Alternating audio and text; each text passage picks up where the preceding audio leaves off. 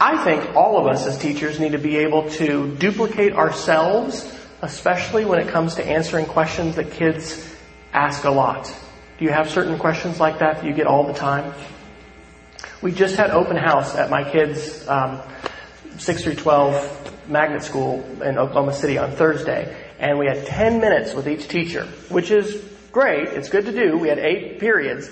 But one of the things that I realized sitting there in the sessions was, I'd love to show more of our teachers how to do this, how to make a narrated slideshow, because 10 minutes is just not enough time to be able to share the things that we want to with parents and there's always the situation where you get that question again. I said it in class, I told it once. So a couple years ago, when I was teaching undergraduate students at the University of Central Oklahoma, I had been doing some of this, but the aha really came on because I had, um, you know, I had 50 kids in two sections, and I realized if I can answer some of these questions really well, and I can make a video, it's not that I don't want to answer each student's question thoroughly, I do, but I can duplicate myself. So we're going to talk about creating narrated slideshows. If you want to go to this link, this will take you to a page with a lot of resources about creating narrated slideshows. We also have the main um, mapping media page that, that you can go to. And um, the examples and a lot of those resources are, are available um, for you to check out. In addition, the last two summers, I've led what I've called iPad media camps, which are three day workshops for teachers where we just create media together.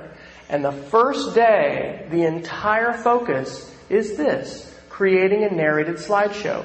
And you can go to that website and click on apps at the top and you can see the apps that we uh, use. We use free apps as well as some apps that, that, are paid apps. You can also go to the curriculum and access all of the resources and all of this is available. Um, I believe as teachers, we need opportunities like that to be able to play and create. And so, praise God, that's what we have chances to do today in the afternoon, right? You're going to have a chance to get out apps, to, to play with them, to use them. My job being here is to help you. So things that you've heard this morning, things that we talk about now, we'll have a chance to play with those this afternoon and, and use those apps. Another way that you can get to those resources is um, I do use Twitter a lot, and so I just tweeted, and you don't have to have a Twitter account to go to a Twitter page, but if you go to my Twitter account, you can um, find the link that I just shared to this session. And then a little earlier this morning, I had scheduled this tweet to, to share the presentation slides. Um, and on my main website, you can click handouts and you'll be able to get to these. If I was going to give you a homework assignment for this year, this is it. Okay? And when it comes to technology integration, it's to play with media. That's why I titled my first book, Playing with Media. We have to play with these tools in order to get comfortable with them and step in front of students with them. And so um, we've got some chances to do that today, and I think that is great. Darren Kuropatwa, who's a friend of mine who is in Winnipeg, Manitoba, and is a math teacher, um, put this slide into a collection of photos and, and, and quotations talking about education. And you probably have encountered this uh, in MLTI. Uh, we have this all the time in Oklahoma classrooms that aren't one to one. Folks see a technology device like a laptop or an iPad mainly as a way to do research, mainly as a way that we look stuff up. And we totally can do that. I do that all the time. The ability to Google and search for things and get answers is, is huge. It's very powerful. But Darren says, and I agree with him, that you're missing the best part if that's your main idea of thinking about the internet because the internet is a place to connect and it is a place to create and a place to share. I think of the internet to a large extent like I see this stage right here. This stage gives me a platform today to share ideas with you. The internet can be a stage and a platform for you to share your ideas with students and for your students to share their ideas back to you and then with others as well. So um, to start out with, I'm going to give you uh, 60 seconds to brainstorm this with your neighbor, and you may not know your neighbor, so I want you to introduce yourself to your neighbor if you don't know them. Um, what are some of the reasons why teachers do not let students create things in class? Okay, the reasons why we don't let students do this. Go.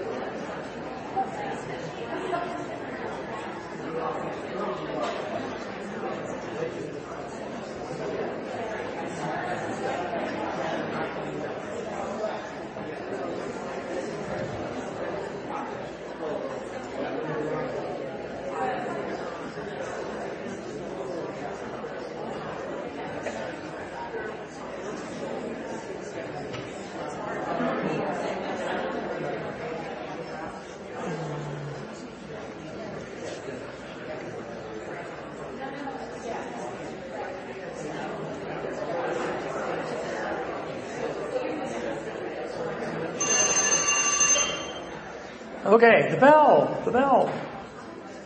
Now, I didn't have this in the presentation, but actually, we didn't get very many hands earlier. How many of you have used Padlet before to get student responses? Has anybody used it? Okay, let's do this right now. I am going to um, log in to, to my, my Padlet, um, which I've created, and this is free to use, and I'm going to say build a wall. And what I want to do is modify this. So I'm going to put a title on it. And I'm going to say,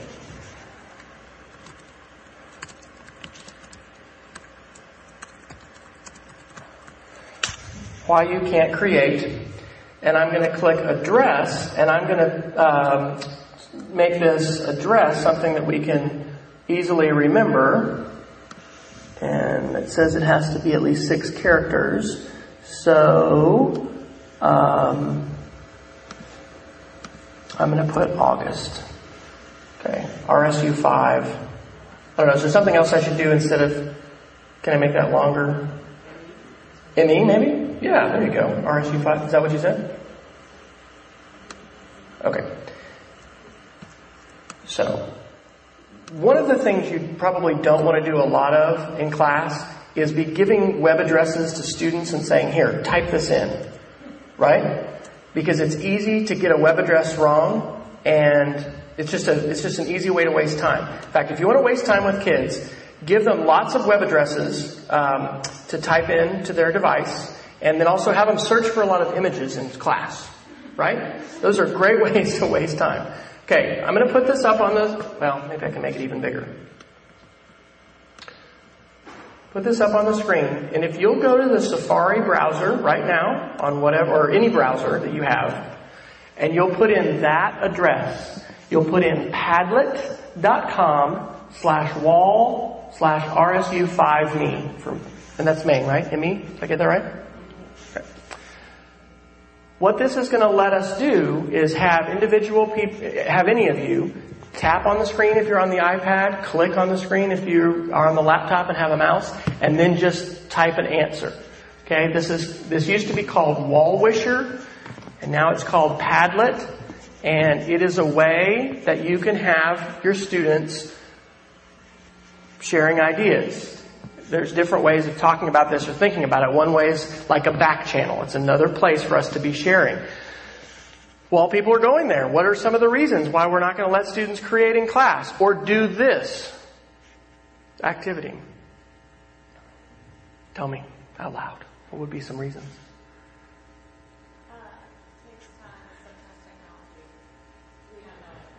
It takes time. It's not always going to work right. Uh, we don't always feel confident. That gets back to the playing with media idea. But you know what? I play with this stuff a lot and it messes up for me sometimes too. So there's uncertainty. What are some other reasons we might not let them create? What's that? Should just be able to tap. If you double tap, and then you can start typing. Yeah. And I mean, questions are going to come up, right? One of the myths of teaching today is that I have to have every answer. I need to know all of it. Do you know what? If we limit today's learning to what's in my brain, I'm basically committing a crime because there is so much more we can learn when we expand the walls of our classroom, access content beyond this room. You know a lot, I know a lot, but there's so much more out there. So that's a reason why sometimes we don't let kids create because questions are going to come up. I don't know how to use Padlet. I haven't done it before. What else? Let's put technology aside. Not even thinking about technology. What are some reasons why we don't let kids create? It's messy. It's messy. And a lot of times in education, we like neat, clean, row-based learning. Look around you in this room, right? These, these chairs are pretty neat, wouldn't you agree? Can we change that easily? Not without a toolkit, right? And in my ideal classroom, we're going to have tables and chairs. We're going to be able to move stuff around. It's not just going to be row-based learning because a lot of real learning is messy. Have you ever had a principal or an administrator who expected all the kids to be quietly and attentively taking notes every time they came in your room? Have you had that principal before? And if there was group work going on, or there was class discussion going on, they were suspicious because that wasn't what learning was supposed to look like. Our model of learning can sometimes be very fixed and it doesn't involve creating. Am I taking a risk right now doing Padlet? Yeah, why am I taking a risk?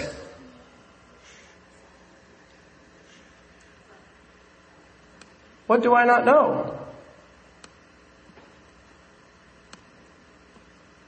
Whether it's going to look like learning to your principal. That's right. What else? Do I know what you're going to write? Do I know if you're going to make good choices right now?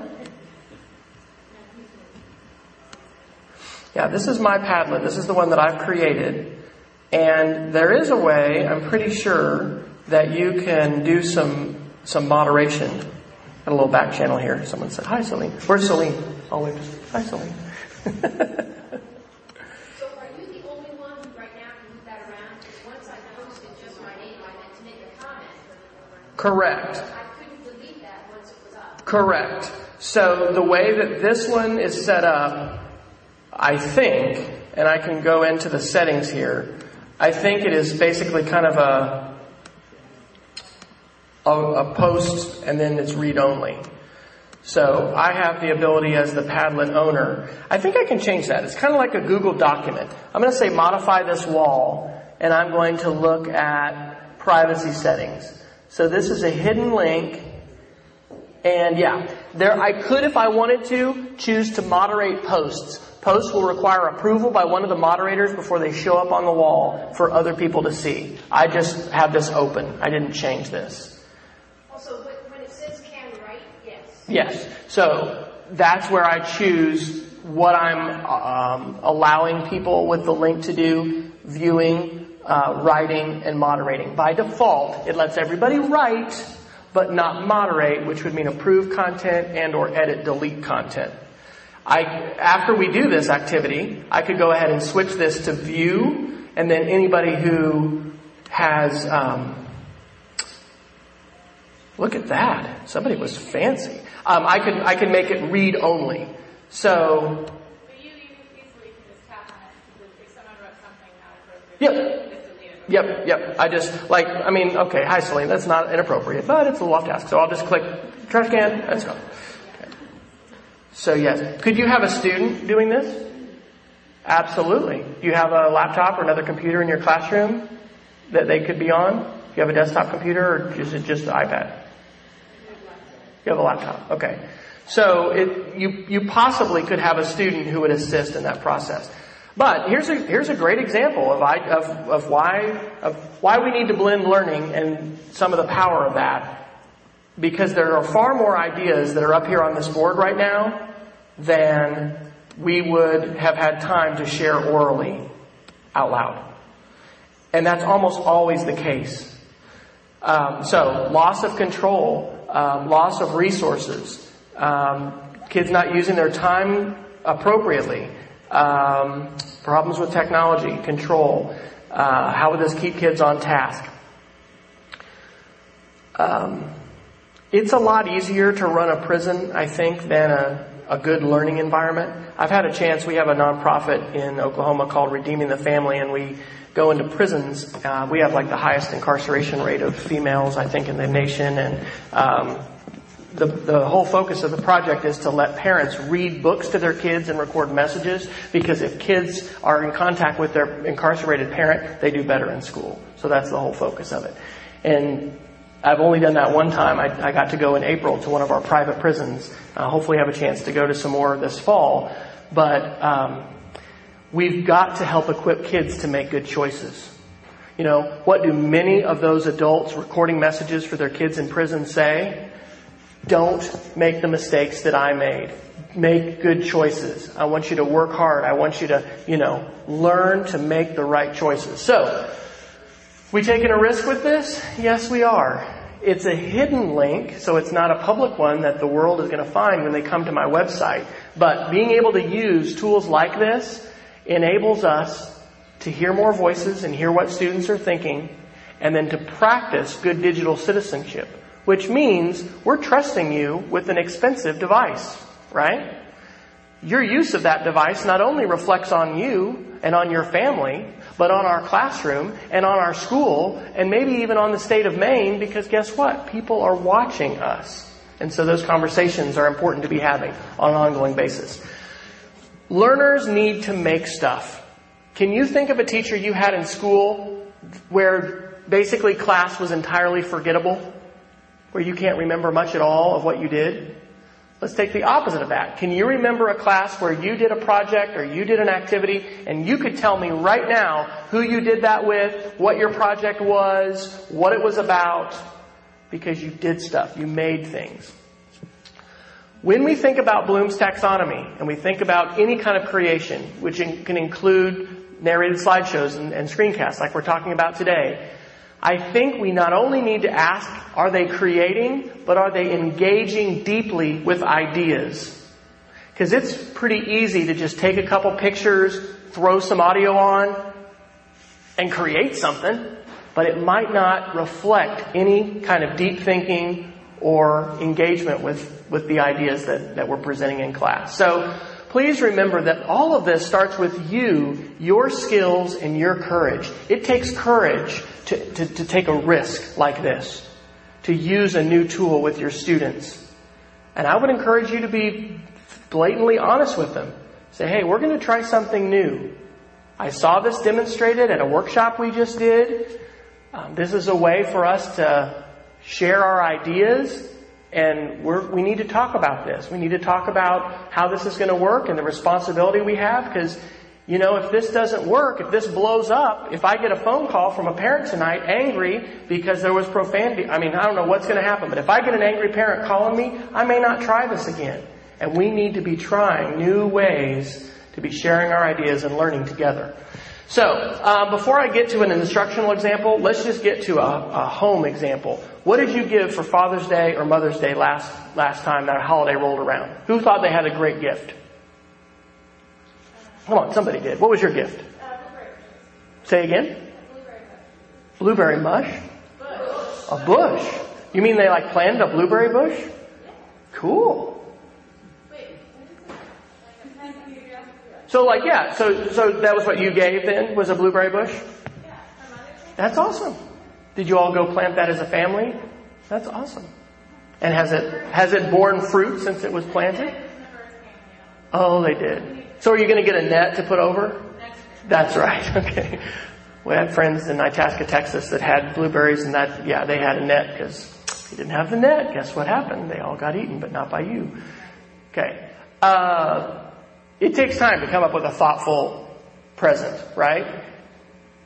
Here's a present that all of us can give, and it is the gift of our voice or our children's voices with pictures.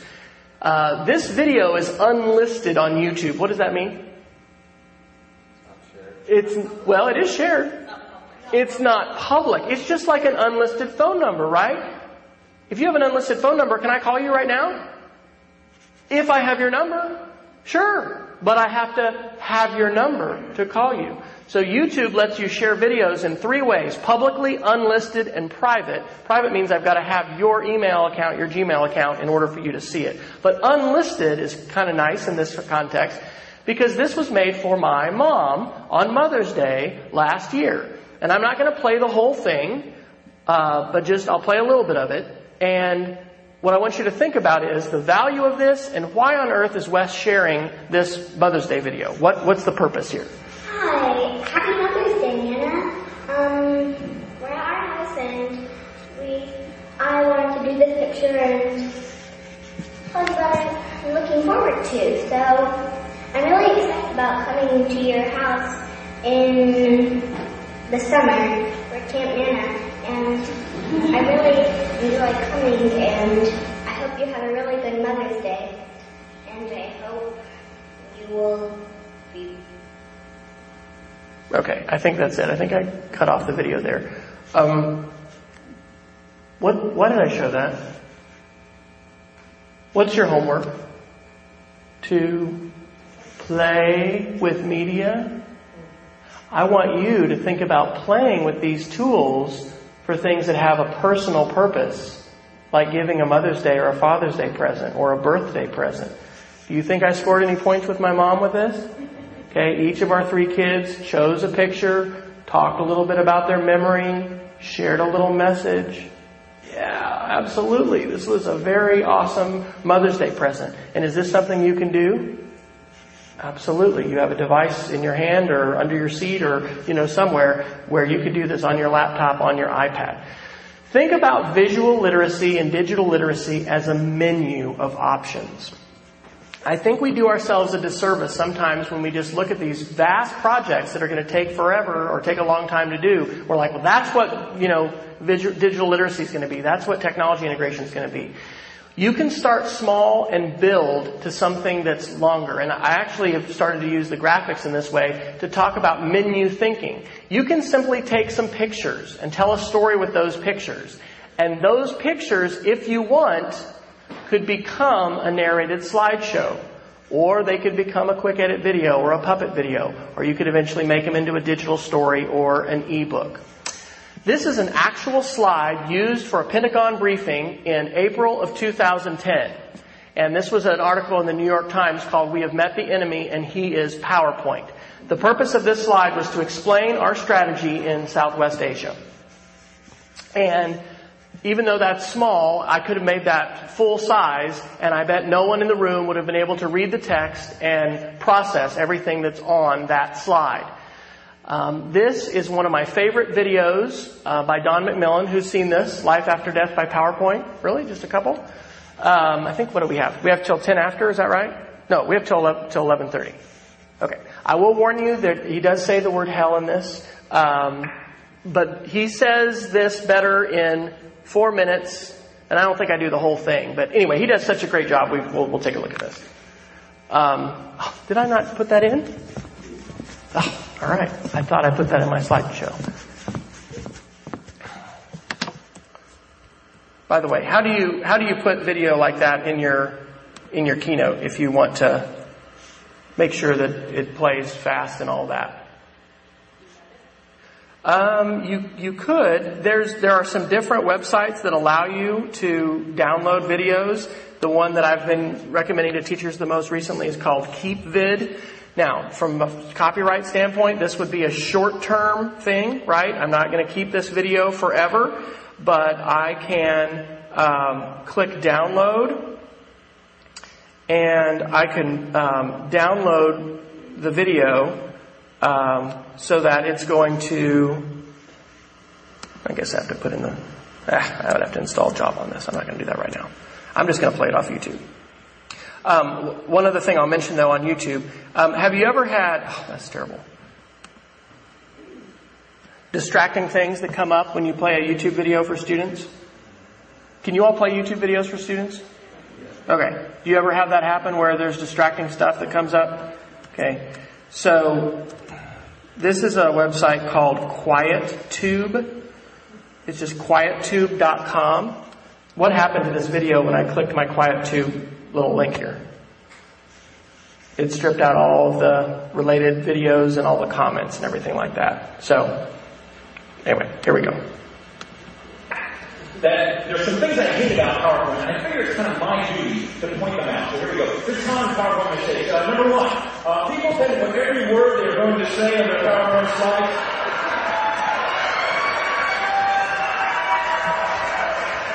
Although this eliminates the need to memorize your talk, ultimately this makes the slides crowded, wordy, and boring. You lose your audience's attention before you even reach the bottom of your uh, first slide.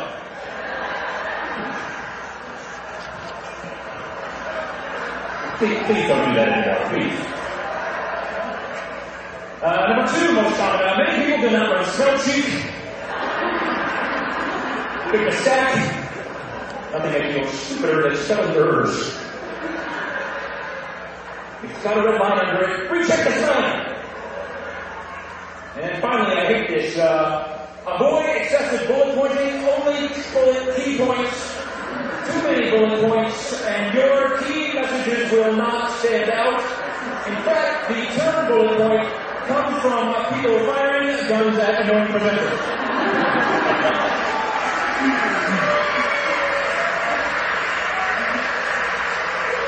The bullet. Uh, color schemes, not good.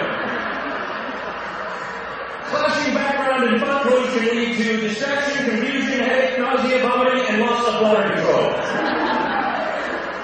I can't stay on that one too long. Here's something I've noticed. Uh, the number of PowerPoint slides you have in your talk, uh, the less uh, useful your talk actually is. Unfortunately, uh, my presentation is right there. Also this, people love to pack data in their presentation. They shove more and more data thinking it's better, but it's not. The more data you have, the harder it is to read your slide, and the effectiveness plummets. Now you can, uh, you can improve the effectiveness by adding some shading and some 3D effects, then some second order and third order effects. I don't know, let's add some labels, that'll help a lot. And that, that's pretty much every marketing slide I've ever seen like that.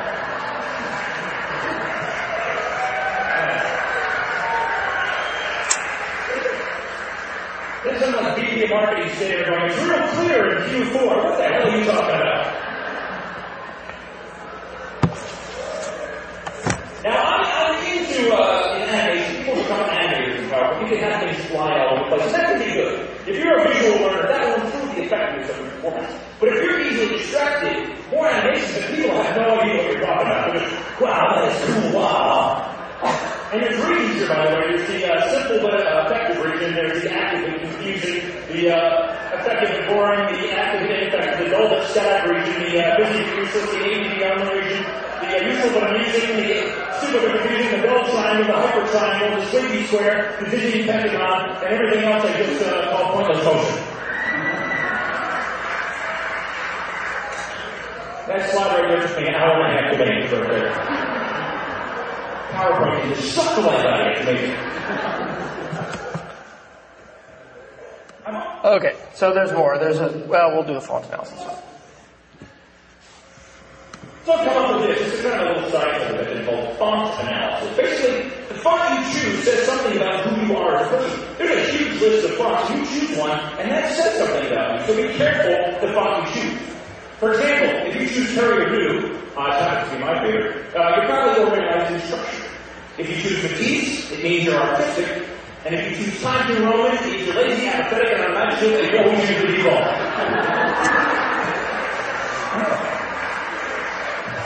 A lot of times New Roman people welcome. And we got some more. Uh, if you use freehand script, uh, you're a horrible fellow, so you try to hide it with a hundred fonts. Very smart. If you use Gothic, it means you're very pale and you're black. And if you choose Wingdings, it means you're a nerd and you have no life. In fact, if you know what those symbols mean, you'll never have a date, trust me. Don't bother. Okay, so there's four minutes and 25 seconds of Don McMillan talking about PowerPoint abuse. So, what do we do about that?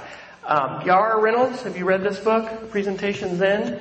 Wants to change this. I want to change this. Garr doesn't want to make us all Buddhists. What he wants to do is have us use visual presentation tools to present visual images predominantly, not a lot of text. So a couple years ago in 2010, Garr had this post on his blog called A Long Time Ago Before Death by PowerPoint. Do you remember this scene? What was the year? 1977. What's the film? Episode 4, A New Hope. Now here's the real trivia question. Who's the general? General Dodonna. I wouldn't have known that if I hadn't read this post. But what does General Dodonna do before they are going to attack the Death Star? He has this awesome, you know, simulation where they see how they're going to go into the trench and where they're going to go and where the gun turrets are. If it was PowerPoint, this is what his slide would look like. The battle station is heavily defended and we've got, you know, small one-man fighters should be able, boring. Don't insult your audience by reading your slides. And many, many times in school, when we have presentations that we share as teachers and that students create, we violate many of these rules about presentations. Is it horrible to ever have text on a slide? No, it's not. But this is a visual presentation medium, and if I'm using it to predominantly share text, then we go back here to this slide. And we're making the error that Pentagon briefers were making in 2010 when they were trying to explain our strategy in Southwest Asia.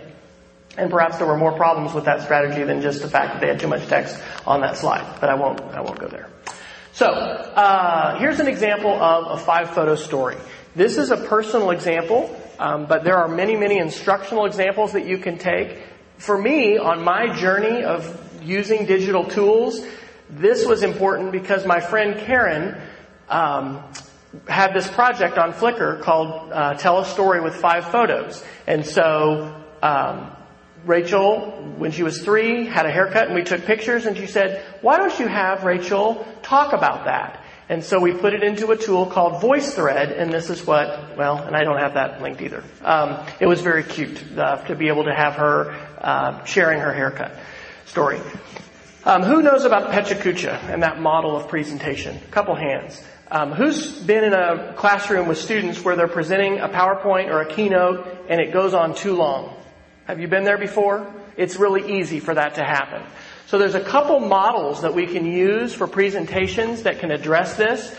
The PechaKucha started in, in nightclubs in Japan with young geeks who wanted to share ideas quickly. 20 slides, 20 seconds per slide. Alright? It auto advances. There's another model called the Inspire model, which is 15 slides. Now if you have more more that you want to say than 15 seconds, you can just have a, another slide. But there are lots of examples of this, and as I've taught pre-service teachers and we've talked about presentation skills, this is a model that we've used, and I think it's a great one to, you know, help students because what do you have to do when your slides automatically advance every 20 seconds?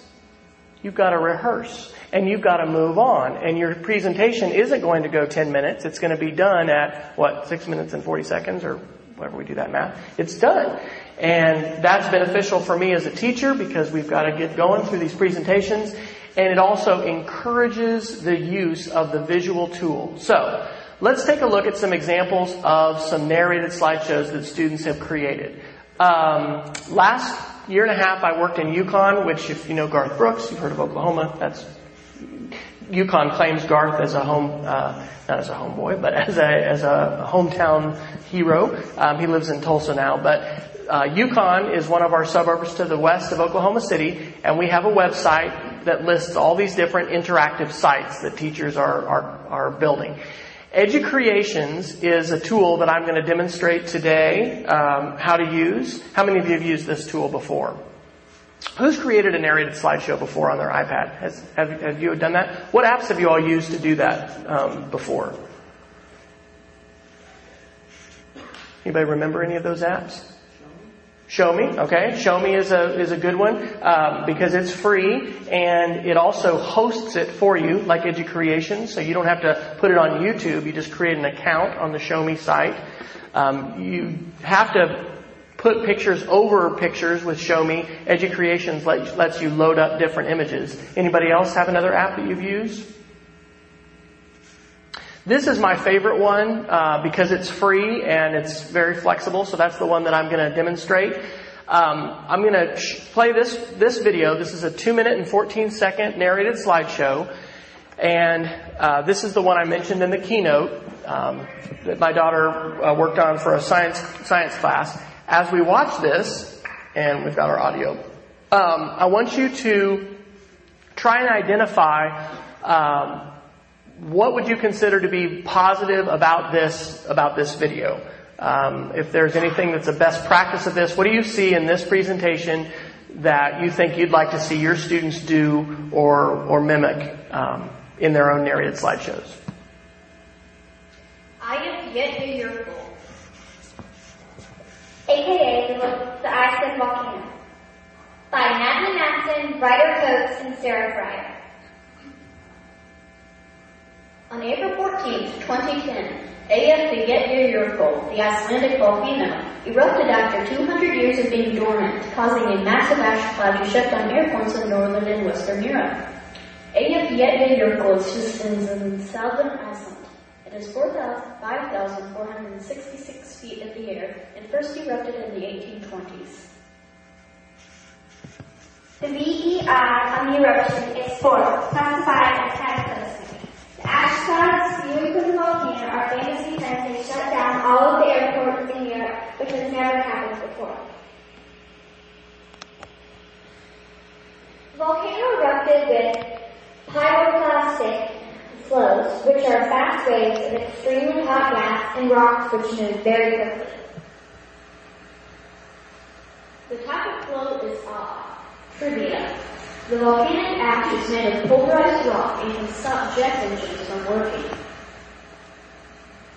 Eyjafjallajökull was declared dormant in October 2010 after two months of inactivity. However, there is still geothermal activity in the area, and Eyjafjallajökull, or its sister volcano, Katla, may erupt again. Other than piles of ash and rocks and craters, there are no new landforms that have been formed. Though there is geothermal energy, it is not being used at the time. The many benefits of Eyjafjallajökull are rich and fertile soil, valuable minerals, beautiful views, and maybe sometime in the future, tourism and more land once the lava cools. Okay. So um, I'm gonna I'm gonna swap over to my iPad, and I've pretty much been presenting with my laptop most of today, uh, but I want to show you um, some of these apps and, and how to use these. My favorite current app that I know about for uh, timing things in class is called Timer Plus. I've actually I, I brought um, a plug, um, a dongle, to plug my iPad in, and for some reason the um, the plug we're using the, the color is just a little bit off, so you'll have to just kind of bear with that. That should be a little bit brighter. But this is a free app in the App Store. It doesn't have a space between plus and timer. It's just timer plus, and I really like this because um, it um, it's simple, it's free, and it has fun little um, little timings that we can have. I think this one's charged. So you're going to have 60 seconds. Talk to your neighbor. What did you see in that last video on IFE at Eyjafjallajökull that you would consider to be uh, a real, real positive or even a, maybe a best practice for narrated slideshows? Go.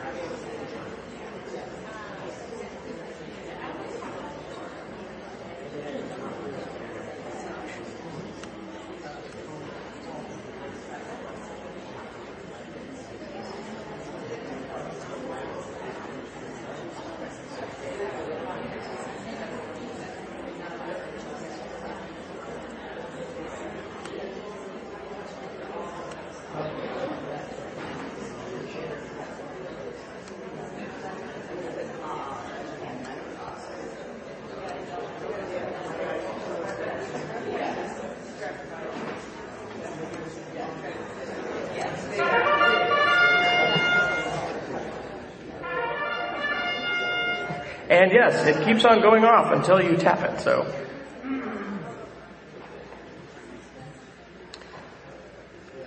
To bring up the resources that, that we've been talking about, I'm going to go to Google and I'm just going to type in into Google mapping media.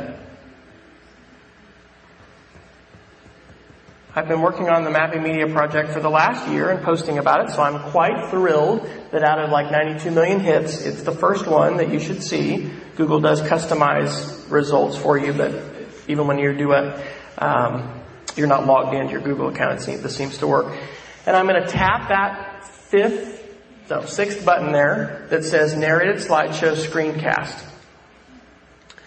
So this is the web page where you can see the definition of what a narrative slideshow screencast is, a suggested workflow for how you might set this up and use it, and then different tools that you can use depending on what you have. Some of them are iOS, like Show Me and um, explain everything in EduCreations. Others are going to be browser uh, based or they're going to require software. And then you've got links to, to these videos. So um, the narrated slideshow one that we just saw is linked here uh, for IFE at YAYURKL. So you can we could click on it. And I think I'll actually just turn my volume all the way down and I'm going to have this play as we are doing it. This is a technique that I have found out, that I like a lot when we're going to talk about media is we can watch something together and we can turn parent share and then we'll discuss it and let's just have it play back in the background as we're having our discussion about it. It'll just play in the background.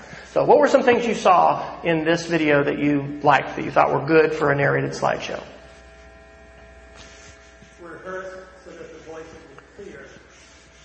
clearly rehearsed, right? And you could hear sometimes the slowing down of the pyroclastic, or Natalie, especially as she's saying, ayafayetyayrkle, but it was, it was pronounced correctly and it was enunciated, um, I mean, it was, the pronunciation was correct. What else? Yes? Talk a little bit about that. You said the balance between the speakers. Why do you think that was important instead of just having one student do all the talking? Mm. So from a participation standpoint, because we had all the voices of the students in that group participating, we have a little more insight into the work that was done. We don't know, and we don't know, you know what that exactly divvied up to, but everybody did participate in the reading of it. And that's something important too for Common Core. Sometimes with projects, we'll we'll say, well, you know, you may not be really into this part, so you can opt out and do this. At some point, we need, there are some things we all need to practice, right? I think we all need to be able to sign our name well. I didn't do this this summer, but I wanted to have a workshop with my kids like, here, let's practice signing your name. We need to be able to do that well. But oral communication, being able to verbally express ourselves, depending on the situation, maybe, I mean, maybe there's, a, the student is mute. Maybe they're not going to be able to do that at all. But having students participate and being able to verbally express and put their best foot forward rehearse until they get it right, and let us hear the finished version, the polished version, is a strong point. What else? Yes? Say that again? Ah, yes. Attribution.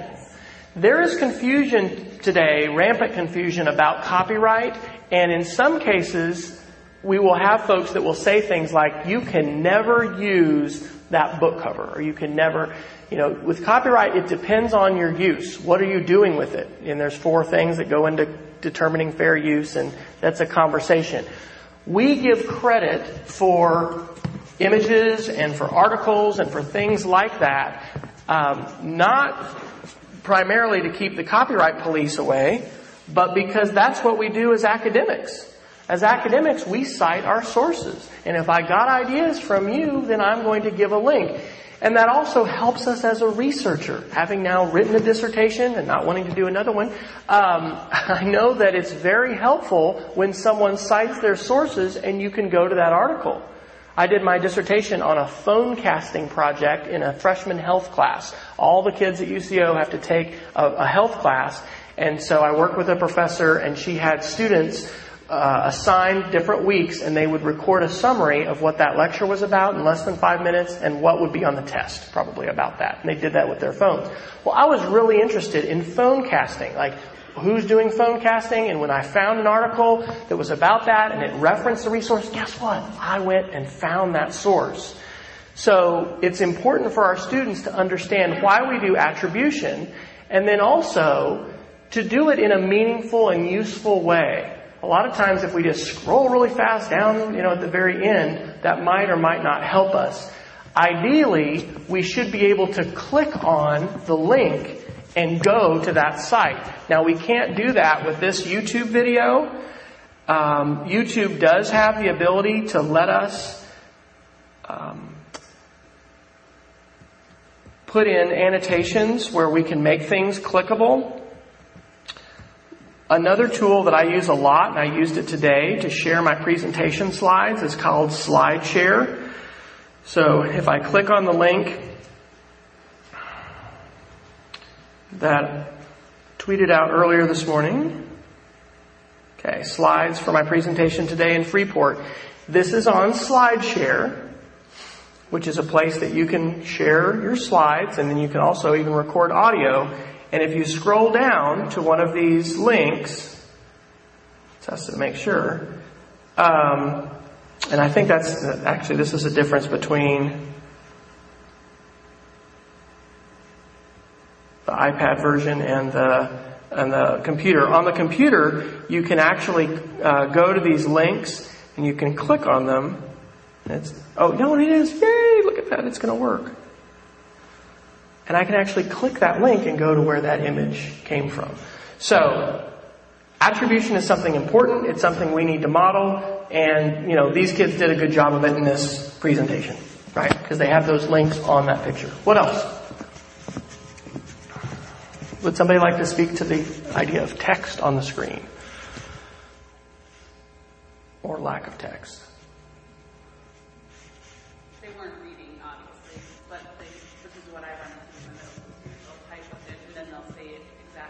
Right. And do you think they had a script? Yes. Oh, absolutely, right? They had research. They, they even had note cards for this one, right? But they were not simply reading what was off the screen. And why is that beneficial to us as an audience? It's much more interesting. Much more interesting to look at these images and to be able to hear ideas about them than to just see bulleted text or a paragraph of text on the screen. Um, and why are we doing this? Why are we using media? Hopefully it is to communicate better. And if I have a chance to use images and media when I communicate with an audience, I can be, I think, much more effective than if I was just using my voice. Okay? When you hear somebody giving a lecture with no media at all, or a sermon or anything, how long does it take before your mind starts to wander? How long?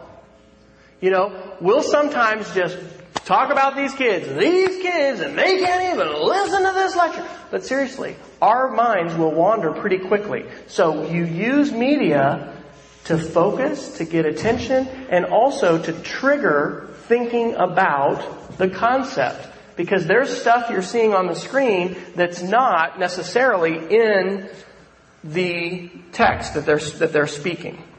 Any other thoughts or comments about this project?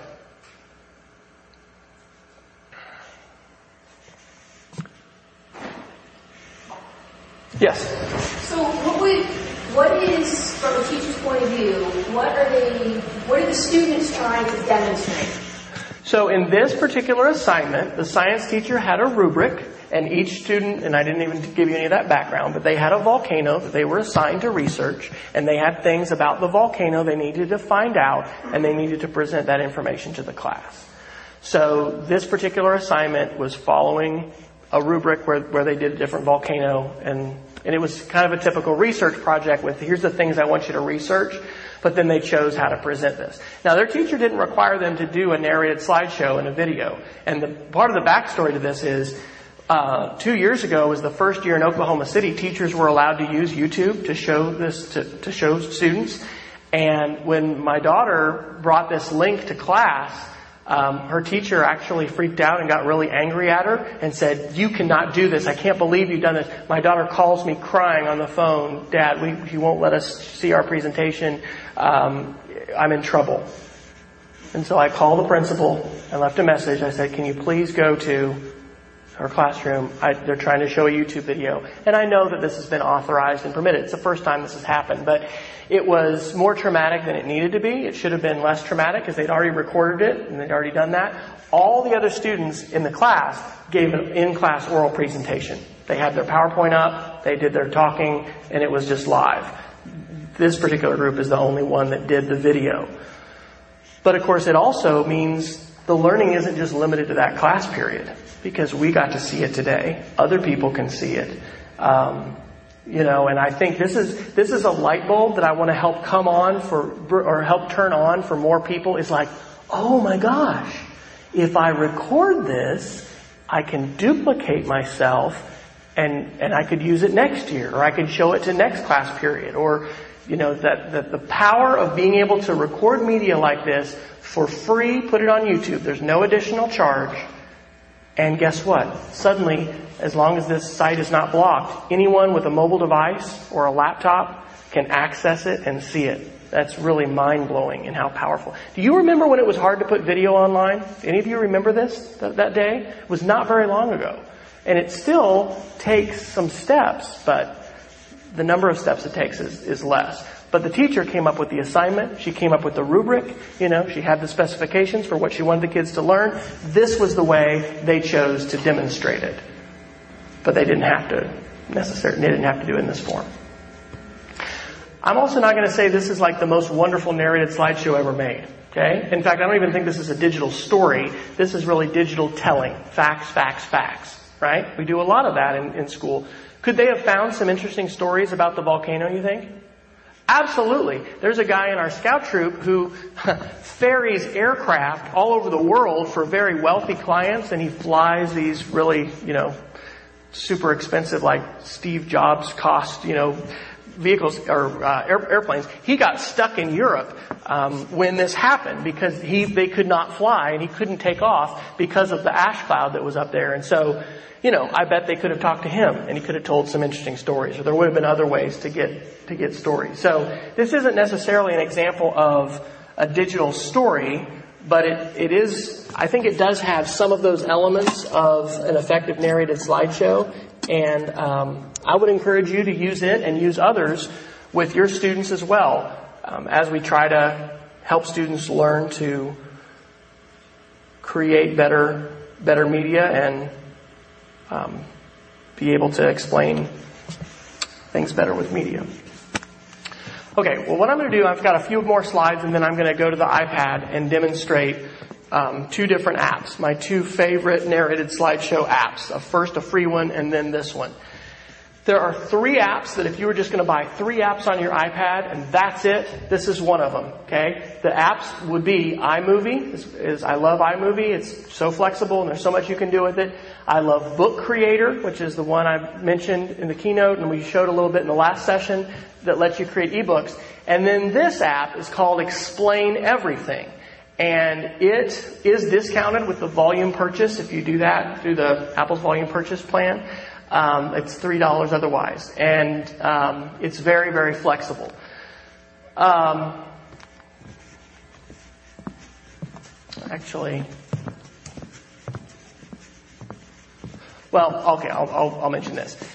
There are multiple platforms for doing a narrated slideshow. How many of you have used VoiceThread? Has anybody used this before? VoiceThread has an app for the iPad. You can create so many free VoiceThreads. One of the benefits of VoiceThread is you can allow for commenting and you can have other people talk about pictures or talk about videos.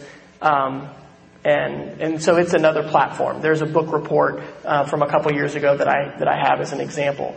Um, what I think I want to do is just go ahead and jump over to my iPad and show you EduCreations and then show you um, explain everything. When you are going to create a narrated slideshow, one of the first things to think about is getting your pictures together and, and you know, getting organized. And I really like, as a technique, creating an album that has your pictures collected together. So this is a collection of five different pictures that were in that five photo story about Little Red Riding Hood. Okay? And we put these into an album. What I'm going to do now as a demonstration is I'm going to I'm going to just do a quick little narrated slideshow um, about some of the about yesterday when I went to Days Takeout. Um, so I have posted I posted three pictures on Instagram um, that went to Facebook and went to Twitter, and, and these three pictures are the ones that I'm going to use. How can I capture a picture that is here on my iPad? How do I get that into my photo roll? if it's on a web page. What do I do? Right, I'm going to save it. Well, let's just let's talk about laptop. If this was my laptop, what would I do to save that picture? I would right click it or control click it if I don't have my two button mouse. Or now with the fancy trackpad, I could, you know, do the two finger, two fingers at once. So with some web pages, you'll be able to do that. You can hold your finger down and you can choose save. Now with Instagram, I can't do that. So what's another choice? How can I capture what's on my screen? Yes, the screenshot trick. And what, how do I do that with my iPad? What buttons do I push? That's right. I push both buttons at once. You have a home button on the top, on the front, and then you have a power button. And so you're going to press them both at the same time and my screen is going to flash. So it doesn't look like anything changed, but what actually happened is that screen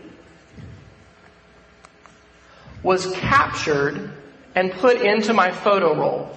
So when I click on my sunflower, which is my, my pictures, and I go into my photo roll, the last three pictures in my photo roll are, guess what? Those screenshots. So that is kind of a no nonsense, it'll pretty much work every time way to take something that's on the screen and put it in your photo roll. Because if you're gonna do a narrated slideshow, you gotta have your pictures. You know, we could take pictures, but we can also get them from the web. Now, how do I edit this if I would want so that I don't have all that extra stuff? I will click the edit button. Right. So as I'm in my photo roll, there's a button that says edit. And you can do different things, rotate, enhance, red eye, and crop. And so I'm going to tap the button that says crop, and that's going to let me drag corners so that it just selects the part of the picture that I want and I can crop and save it. So I'm just going to do this with the, these other two pictures. Again, a narrated slideshow project works really well with a five photo story project, and you might think about doing that this year with your students. Rather than start with five photo stories, you might say, here, we're gonna be, we're gonna be working on digital literacy and we're gonna be creating some things with our iPads and to start out with, I want you to find five photos relating to the Pythagorean theorem, or five photos relating to the water cycle, or whatever it is that you're studying. You know, your kids could draw pictures, they don't have to take pictures. But the point is, in terms of building this narrated slideshow for whatever app I'm using, I need to get those pictures on my iPad. Now, I don't have to do this next step, but I recommend you put those pictures into an album. Why? Because I got a lot of pictures here, and I get confused sometimes. And if I put my pictures in an album, that can help me be more organized. So the way that you do that is also with the edit button. When you're in the thumbnail view, again, where am I? What, what app am I in? Photos. Okay, I'm in the Sunflower app, Pictures. This is built into everybody's iPad. This is called the thumbnail view. When you tap on an actual picture, you're seeing that image. But you can click back to photos or you can use two fingers and pinch together and go back to your photo view here. And when I tap edit, it lets me tap multiple pictures that I want to do something with. This is the way, by the way, you can email more than one picture. If I wanted to turn these in, I click edit, tap on the pictures, and now I could share these pictures. I could email, and it's going to email however many pictures I have. Three pictures, five pictures. They're all attached to the same email. Okay? What I'm going to do here though is I'm going to say add to a new album. And this is going to be uh, my day's seafood. What I'm demonstrating here is a workflow. It's a process for being able to create a product. And when you're here on the Mapping Media website, and I gave you my ebook too, right, which takes this step by step and has tutorial videos about how to do this, the workflow is, you know, you're going to need to download the software and create an account. On an ongoing basis, you're going to be opening up your screencasting software and recording your screencast. But what did I not put in there as a, as a preliminary step? What have we just been doing? Getting our pictures, right? So these are the steps, and I think it's helpful not only for us as teachers, but as we talk to students too about this process, is we can break down these steps. And I really like that phrase, workflow, um, and I'm, I think I'm going to be creating like little classroom posters, the PDFs that you can print out to make that visual. Like, what are the steps? What am I going to have to do? Because it's not just open up the your screencasting app and and go. You you got to get prepared. Okay, these are the apps that I have in a folder I created called Narrated Slideshows. I'm going to show you. We've got about uh, seven minutes. Educreations and Explain Everything. You can see Show Me is another app that's here. There's VoiceThread. One that I have barely started to use, but I'm very excited about is called Ask3, and it allows you to reply back and forth. So you could have a student create a narrated slideshow, and then you can create one back to them. That's called Ask3. But I'm going to show you Educreations, and then I'm going to show you Explain Everything. With Educreations, you need to create an account. And one of the awesome, awesome things about Educreations is it's free. It works on laptops and desktop computers as well as the iPad. And it allows you to build multiple slide, narrated slideshows that can then be shared on an iPad or they can be shared on a website. So it's great for making a, a digital portfolio as, for a, for a, a lesson. So, um, I'll play this one maybe.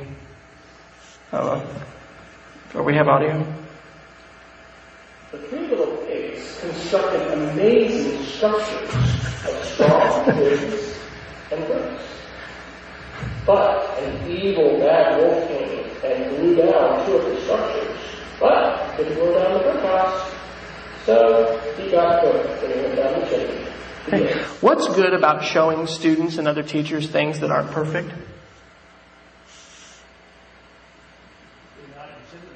It can give you permission to play and try, right? Because one of the biggest things we get, get caught up in is, oh my gosh, it's gotta be perfect.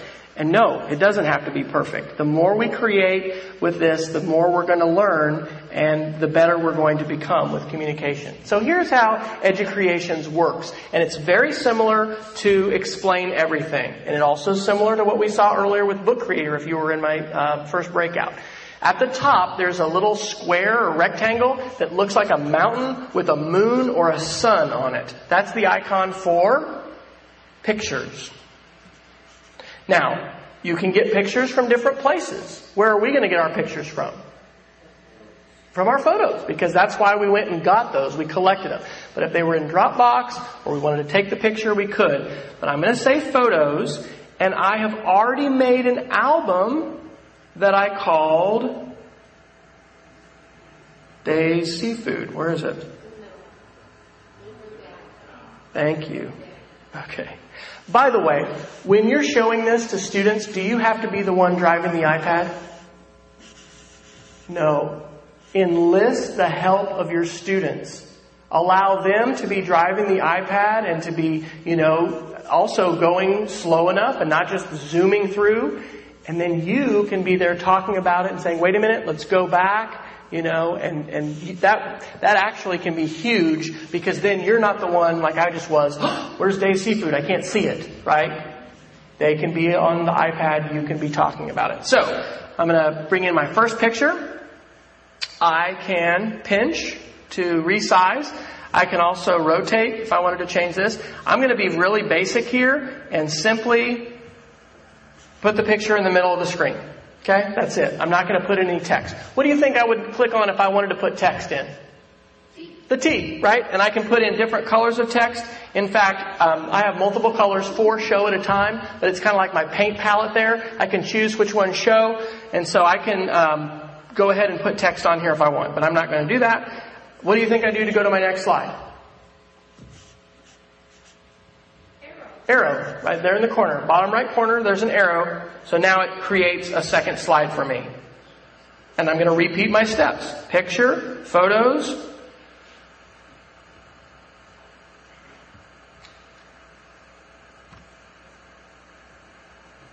If I don't, I mean, I can, I, I, I don't have to, I can have it fill up the screen if I want to. That might be better.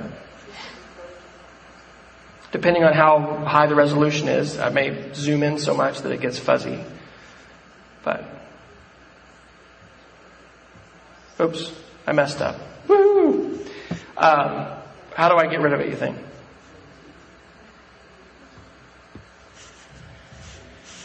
X there on, this, on the bottom, delete. So if you bring something in you don't want, you can delete it. And you can have more than, more than one picture on the same slide. I'm just doing a very basic one picture per slide. Okay.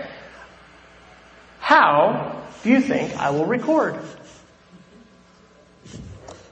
Red record button, okay? The tools up here at the top are for inserting objects. The arrow that goes back is to undo, and there's an eraser. One of the best things they did in the last couple months with this app is they made it so you could pause. and that may seem like a big deal, uh, or not a big deal, but it is. Um, and now you can pause. So students don't have to do this as one complete recording. They can record their first slide and then go on to the next one. The thing you can't do is just delete one slide. But um, here we go. I'm going to give this a shot. Yesterday, when I was near Yarmouth, Maine, I saw this sign. Okay, I'm going to pause it and go to the next slide. This was a sign outside Day's Takeout, which is one of the most amazing seafood places that I have probably ever been to in my short life.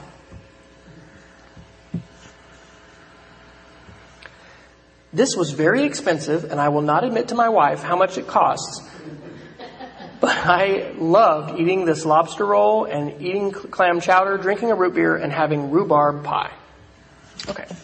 So, how long was that? 30 seconds long. The disadvantage when I click done is if I've messed up and I say start over, guess what? It's all gone. It's all erased. Now, that's not a huge deal because my pictures are where? In my photos, and I can record again. But this app costs how much? Nothing. It's free. So there are some disadvantages to it. Um, but I, it's a lot better now that you can pause. So I'm going to call this day Seafood. I'm going to put my name on it because one of the things that, especially if you use a class account, you're going to want your students to do is, you know, identify their, their project by their name. I choose how I want to share this. Your students can join EduCreations and you can just share it within your class. I'm going to actually choose to have this public and then you choose a content area and, uh, I don't know, I'm just going to say that's other and then I'm going to say save. And here's where it's a little magical. I'll sound like a salesman. Um, what it's doing right now is uploading that video to the EduCreations website so that anyone who has the link, since I said public, is going to be able to see that. And I can also share that link. So when I click on this little box with the arrow, I can click on the link and I can copy the link, I can copy the embed code, and I can put that wherever I would like to share it. If I want to put that on our class website, if I want to put that in a newsletter to parents, I can play that and this will not only play on the iPad, and if I'm on the iPad it'll say tap to watch, but it will also share on a laptop. And I think I'm running out of time. Um,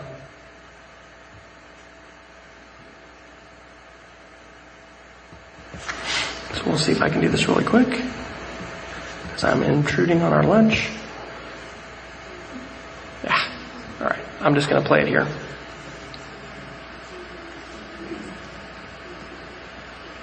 Yesterday, when I was near Yarmouth, Maine, I saw this sign. This is a sign outside Day's Takeout, which is one of the most amazing seafood places that I have probably ever been to in my short life.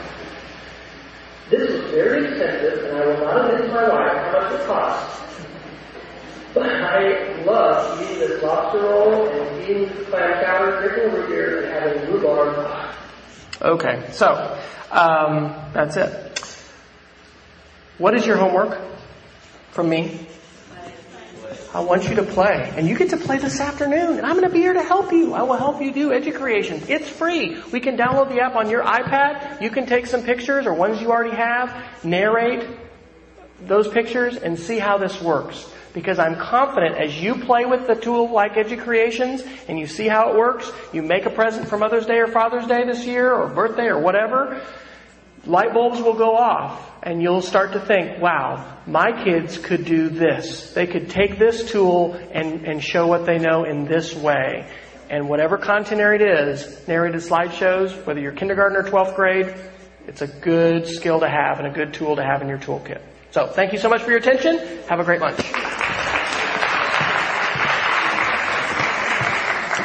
You're listening to Fuel for Educational Change Agents, an audio podcast channel including a variety of audio recordings by and recorded by Wesley Fryer, published for educators worldwide interested in free audio-based professional development.